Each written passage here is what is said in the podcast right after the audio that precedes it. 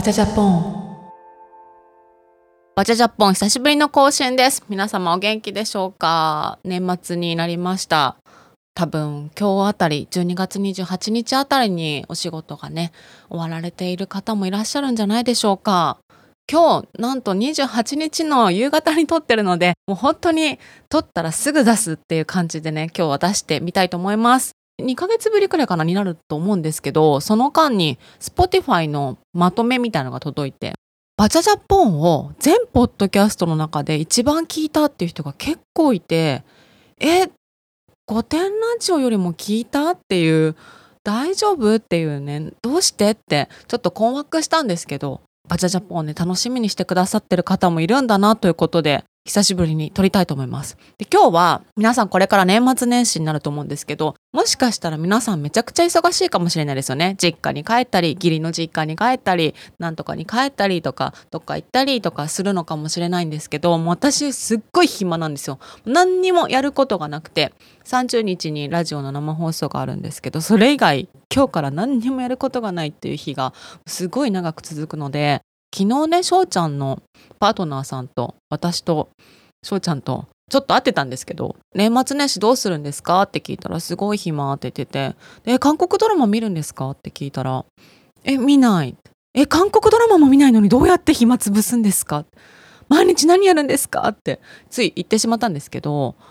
もしバチャジャポンねお聞きくださってる方の中にすごい暇だよっていう方がいらっしゃいましたら私が2023年に見たしかも全話見た韓国ドラマを今日はご紹介しようと思います。全話見たっていうことなのでおそらくとても楽しかったんじゃないかと思います。私の中でこれは傑作っていうか自分的に面白かったなっていう番組は大体ね1日8時間は見るんですよ。8話くらいぶっ通しで見ても本当にずっと一日中見ちゃうっていうどうしても次へが次のエピソードへが止められないみたいなそういう没頭してしまうドラマがいいドラマなんじゃないかなと思いまして。今年は123456789 9番組すべて全話見ました。結構ね9番組って言っても1番組16話とかあったりするので、まあ、16時間から20時間くらいかかるっていうね。もし皆さんが暇だなと思ったらもうこの中から気になるドラマを23個ピックアップすれば年末年始ずっと充実した韓国ドラマライフを送れると思います。見たものをネットフリックスの履歴を調べてバーッと書き出したんだけどもちろんね45個ねあんまりだなっていうので途中で脱落したドラマもあるんですけどこの9個は全部見たんですけど一番ではないけど結構ハマったっていうのは DP 脱走兵追跡艦シーズン1と2これはね本当に止まんなかった。これ昔ね一回ね見たことあるんだけど最初結構もうほんと暗いし暴力シーンとかね軍の話だからあったりしてもう最初の多分23分であちょっとこれあんまりかもと思って止めちゃったっていう過去があったんだけど韓国ドラマ好きの友達から DP 面白いよって聞いてもう一回見てみようかなと思ってもう一回見てみたらもうハマってもうシーズン12をねもう全部数日でクリアしたっていう脱走兵追跡官っていう人が主人公なんだけどやっぱりいろんな問題があって脱走しちゃう人がいっぱいいるんですよ。でそれをただ捕まえに行くっていうよりはそれぞれ何かしらの物語エピソードっていうかドラマがあってで、まあ、その人たちの人生とか問題とかがあって脱走した人の人生に触れるっていうかでしかもねあの結構辛いんだな。これ確かすごく辛かったと思う。でも本当にはもう忘れてしまったというか多分2023年の初め頃にすごいハマったのでちょっと忘れちゃったんですけどでもすっごい面白かったっていう。でシーズン3もないかなっていうね期待を持っているようなすごく面白いドラマでした。やっぱね韓国ドラマあるあるなんだけど本当ね組織その軍とかねああもう腐ってるなって本当に腐ってるか分かんないですけどやっぱ韓国ってもう全ての警察も検察も学校も軍も会社も何もかも腐ってるみたいなドラマが多いのであ韓国軍腐ってるなって思ってしまったりねドラマの話ですけどと思ったりしたドラマです。ちょっとあんまり覚えてないんですけどすごく面白かったので是非見てください。でも暴力シーンがすっごい多いので要注意ですね。このエリアのクレイジー X これも友人に勧められましてこれはね結構最近見たの。先月11月くらいに見たんですけどこれもバーッともう1週間以内34日で全部見てしまいました。これは最近見たからよく覚えてるんだけど警察官で問題になってしまった人が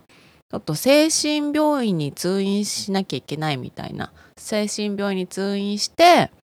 大丈夫です。問題ないですっていう診察が出るまで定職みたいな。でもう一人主役級の人がいるんですけどその方は女性で何か私生活で問題があってこう精神を病んでしまったっていう方。でその2人がたまたま隣同士だったんですよ。でもちろん2人とも暇で結構会っちゃうんですよね。あのこれもね韓国あるあるなんですけどすごくおせっかいなおばさんみたいな人たちがいっぱい出てきてあこのおばさん前も出てきたなってなんか韓国ドラマって悪い政治家役とか姑から辛い思いをさせられている嫁役とかおばさん役っていうのがねあこの人前もおばさん役やってたなみたいななんかいるんですけどそのおばさんがねあのまた出てきてあいいなっていうあこういうおばさんいいなっていうのがありました。これは全然暴力シーンあ多少あるけどその喧嘩くらいだから全然そのさっきの DP よりは全然見やすいと思います。これもね意外とハマりましたね。なんかそんな面白そうじゃないタイトルだしそんな有名じゃないけどすごいハマりました。すごく面白かったので是非見てみてください。ちょいラブみたいな。そんな恋愛すぎないけどちょい恋愛みたいな。ちょうどいい感じですね。次はこれかな。元彼は天才詐欺師。これもね、知ってたんですよ。存在はしてて、あ、こういうドラマあるなとは知ってたんだけど、なんとなく見てこなかったんだけど、詐欺師役のソン・イングクっていう方が私はすごく好きなので、あ、ソン・イングク出てたやつじゃんと思って、ちょっと見てみようかなと思って、2016年のドラマなんですけど、本当にこれも最近、11月くらいかな。最近全部見ました一気にこれもね34日で全部見たので結構ハマってしまったやつですねこれは天才詐欺師なんだけどソン・イングクっていうイケメン俳優がその詐欺師なんだけどでも本当にただの悪い人じゃなくて親のためにだったりとか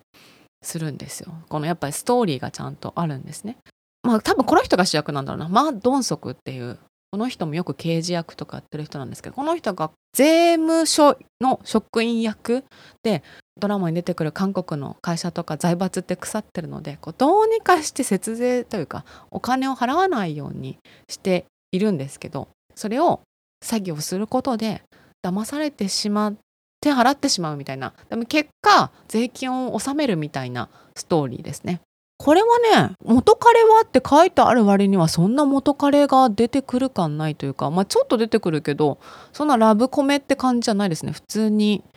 捜査ものっていう感じで面白かったです。次がねちょうど今見てるドラマなんですけど「秘密の森」これも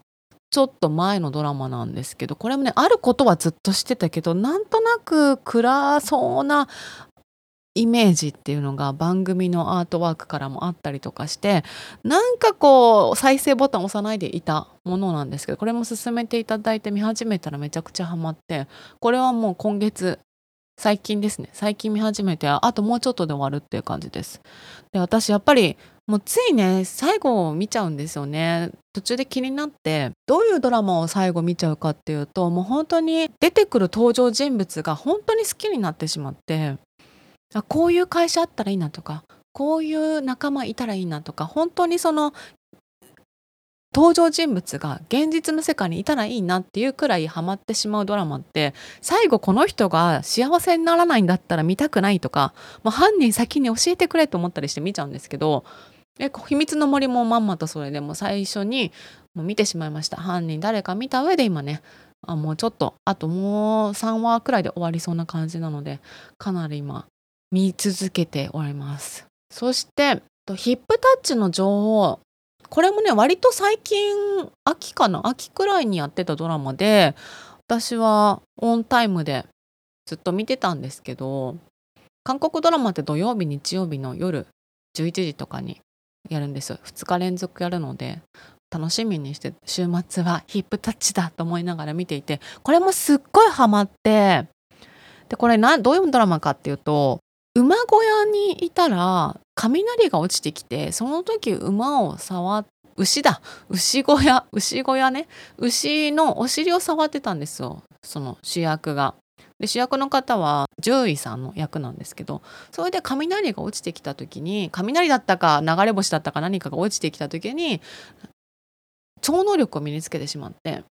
人のお尻を触るとあのペットのお尻でもいいんだけど動物のお尻とか何でも何か生き物のお尻に触るとその動物だったりその人の過去が見えてしまうみたいな。でなんかすごい謎なんだけどネイルとかなんか手のハンドケアをするとその精度が上がるみたいな謎なルールがあってでまあそんな感じで超能力を身につけましてこれね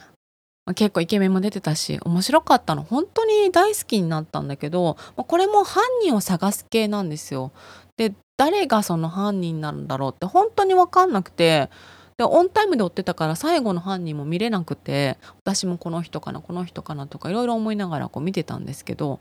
結局その犯人がねえってしかも動機がまたえってなんだこんなののためにこれまであったのってちょっとがっかりでした。だからそれ以外はめちゃくちゃ面白かったんだけど犯人の動機と犯人にねがっかりでしたね。まあ、でももし気になったら見てください。面白かったは面白い。でがっかりシリーズで言うと美南堂の事件手帳っていうのも全部見たんですけどこれさっき言っていたソ・イングクが出てるんですよ。であ素敵だなと思いながら見ていてで結構占いが出てきたりとか結構ね無理な設定があったりするんだけどで主役のソン・イングクは霊能力者の偽物みたいなことをしててまあ嘘で占いをして稼いでいる人なんですけれどもこれもね事件ものなんですよ。事件手帳だから事件ものなんだけどこれもねえこれちょっと矛盾してないっていうのが結構出てきてで前半面白かったんだけど後半がえ？っていうのの連続でもうね最後とかねそれはきついんじゃないかって。これ途中で脚本が変わったっていうくらいちょっと残念。なんかもうちょっと私でも面白くできたんじゃないかって思ってしまうくらい残念な結果になったんでこれはねおすすめしにくいですね。でもソン・イングクが素敵だったのでソン・イングクファンの方はいいんじゃないかなと。すごい惜しいなっていうドラマでした。もし B 級ドラマが好きっていう方はグッとくるあこれはないなってこれちょっと辻詰まってないなみたいなここ詰め甘いなみたいなところがよく出てるのでそこを楽しみに見ると面白いかもしれないですね。さっき話した秘密の森とかはめちゃくちゃ計算されてるなって思うんですよ。もうすっごいもうすごい緻密なプランのもとこの台本作られたんだなって思うとすごいなって思うんですけどこの美難度の事件手帳に関してはもうねどういうことって思うし最初のオープニングもあれこれ現代にしてはダサいなっていうねなんかそこら辺の B 級感がね面白いっちゃ面白いかもしれないです。あこういうのもあるんだって思いますね。そして次は悪霊狩猟団カウンターズシーズン2です。これは私シーズン1すごい好きで地味に面白いと思ってたんですよずっとね。あんまり制作費かかってなさそうだなっていう感じはあるんですけど面白かったんだけどシーズン2ねちょっと制作費出たのかな？少し凝り出したんだけど面白みが減ってしまいましたね。全部見たけどちょっと残念だったのでもし気になる方は悪霊資料団カウンターズのシーズン1を見てほしいです。シーズン2は見なくてもいいかもしれないです。悪霊資料団カウンターズはねおすすめですね。これもちょっと B 級感があるんだけどこれは面白かったです。そしてセレブリティインスタグラマーが出てくるんですね。インスタグラムとは言ってないかもしれないけど SNS のそういういけすかない女たちしかもその人たちがめちゃくちゃ成功してて今の日本のインスタグラマーとかもね PR とかやりながら小銭をねチャリンチャリンと日々日々重ね上げてお金を稼いでるんでしょうけれどももうこの韓国のセレブリティに出てくるそういうインフルエンサーっていうんですか？インフルエンサーたちはねもうすごいのもう中国のインフルエンサーとかと手を組んでものすごい売り上げを持って洋服とかもプロデュースするともう店舗とかも持っちゃうしもうすごい一瞬で何億とか売れるくらいのすごい影響力があるっていう設定なんですけどだから日本のあんまりいけすかない女とはちょっとレベル違うのかなっていうすごいなっていうセレブリティが出てくるんですけどこれもねあー女の嫌なところ出てるなってすごい女のねほんとね足の引っ張り合いとか意地悪な女がいっぱい出てくるからもうそこら辺面白いし犯人これはね結構意外であこれも犯人系なんなんかまあほとんど犯人系なんだけどセレブリティもね犯人あこれかっていうこれは納得っていうか面白かったですね。うん、そしてペーパーハウスコリア。インコリアだっけな？ペーパーハウスコリアかな。ペーパーハウスってもともとスペインのドラマであったんですけどなんかそれはね私1話の途中でなんかもうあんまりいいと思って見なくなっちゃったんですけどペーパーハウスコリアは面白かったね。強盗団をスカウトする学者さんがいてまずそれがボスなんだけど、まあ、そのボスが何でそんなことをするのかとかその理由だったりどうしてその人たちをスカウトしたのかとかそういう人間関係とかが結構面白くてだからこういう手法で強盗するんだとかであこうやってバレるんだとかねすごいこれもペーパースコリアは面白かったのでもしスペイン版があんまりハマんなかった人もコリアは面白かったですね。こんな感じで面白いですとか良かったですくらいしか言えないっていう内容とかすぐ忘れちゃうんで。あの本当に何の参考にもなんないと思うんですけどこれが私が今年見た韓国ドラマでで去年見たのをちょっと振り返ってみたら去年はね「ウヨンウ弁護士は天才派だ」とか「ミセン」「海町チャチャチャ」「サンガプ屋台」「ヴィンセンツォ」「ナビレラ」海町ちゃちゃちゃで言うとキム・ソンホさんが出てたんですけどスタートアップ夢の扉っていうのが2020年にあってそれがそれがねすごくいい役でめちゃくちゃ応援してたんだけど幸せになれなかったのよ。で私はすごい悔しくてもうほんとスタートアップ最後見れなかったのもう最終話見れなくて辛すぎてなんでここが結ばれないんだってあのバカな男の方に行っちゃうんだとか思ってしまってもうすごい悔しくてでもそれを海町ちゃちゃちゃで全然違う役なんだけどあここであの時のキム・ソンホファンの気持ちをリベンジさせてくれたっていうこれね続いて見てほしいですね。スタートアップ夢の扉を見てジピョン派になった方。ジピョンにはまった方は悔しいと思いながら海町チャチャチャに行くとあ報われたって思うと思うのでおすすめです。でヴィンチェンツォとかナビレラは普通にもうすっごい面白かった。ウン・ヨンウン弁護士も面白いし今挙げた去年見たドラマもすっごい面白いです。むしろ今年見たものよりもハマったかもしれないですね。で2023私の趣味がねちょっとねこう操作ものが好きっていうすごい偏りがあるっていうのもあるんですけど2023で一番面白かったっていうかハマったものは一番つけらんないなペーパーハウスコリアと DP このエリアのクレイジー X 元彼は天才詐欺師秘密の森。この5つは同じくらいめちゃくちゃ面白かったので。まあこの5つあったらまあてかこの5つはね多分ね年末年始じゃ全然終わんないですね。一日中見ててやっとだと思うので、まあ、この5つの中から操作ものが好きな方はね普通のラブコメディが好きな方はちょっと合わないと思うんで普通のラブコメディが好きな方は海町チャチャチャだったりミセンはね前なんかの御殿ラジオで言ったと思うんですけどミセンはなんでか全くラブに発展しないっていうねただただ辛いっていう会社員の話なんですけど、まあ、最後ねいい感じで終わるのでミセンもおすすめですね。こんな感じで私の今年の韓国ドラマおすすめ5選。9選でした。バチャジャポンできれば年始にもあと1回くらい撮りたいなと思っているんですけどクリスマスに私はちゃんとインスタでいけすかな女たちを観察したんですけどあやっぱりいけすかな女って歴史というか流行もあるし毎年同じことやってるわけじゃないんだなってもちろんねその他っていうか一般のいけすかな女は同じこと毎年やってるんですよ。私にもサンタが来ましたって言ってあのブランド物ののね紙袋を出したりだとか箱を出したりとかバラの花束持ってみたりとかするんですけどやっぱりもう何十年もいけすかな女やってる人たちって変化を出したいと思うんですよね。でその変化とかをあの注意深く見守りまして私の中でいろいろ結論が出たのでそれについてまとめたいと思います。今日はね、もう早くみんなに年末年始暇な人に韓国ドラマをおすすめしてあげなきゃと思って、パッと撮ってパッと出してみようと思います。2023年に意外と今年バジャジャポンを始めたの、今年じゃないか。去年の12月か。去年の12月に確か始めたので、まだ1年なんですけど、10月にね、休止してしまったので、わずか10ヶ月くらいで毎週更新が止まってしまったんですが、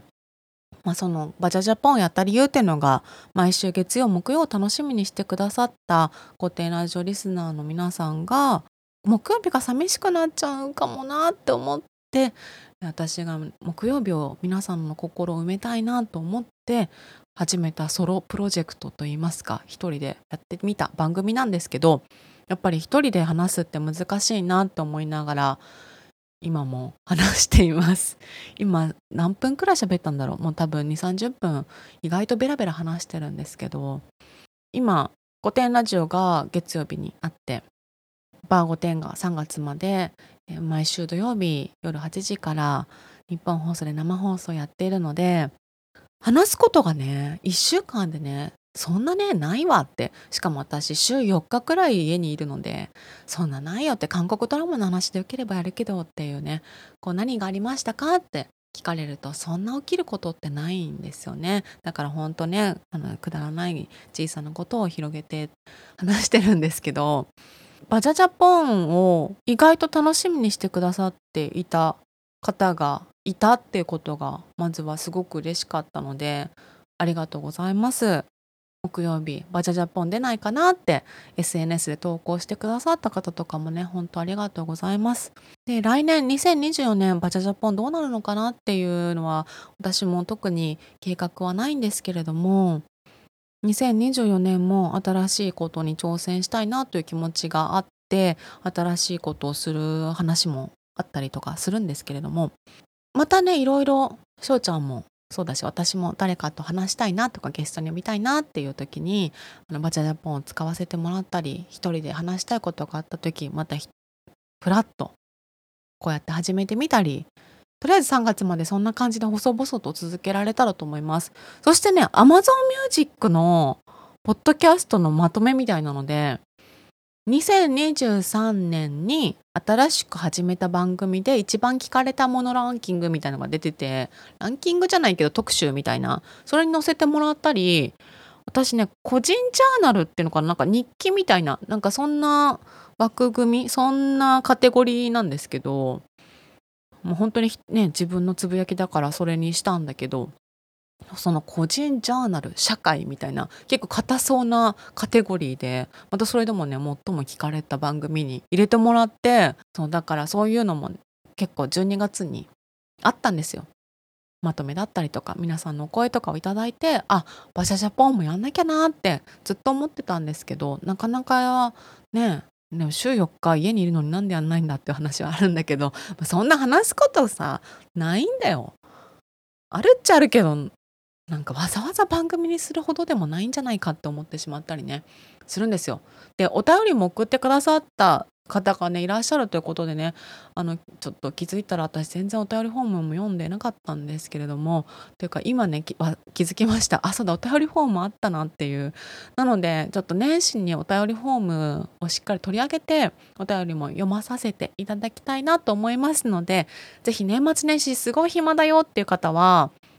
お便りも送っていただけたら嬉しいです。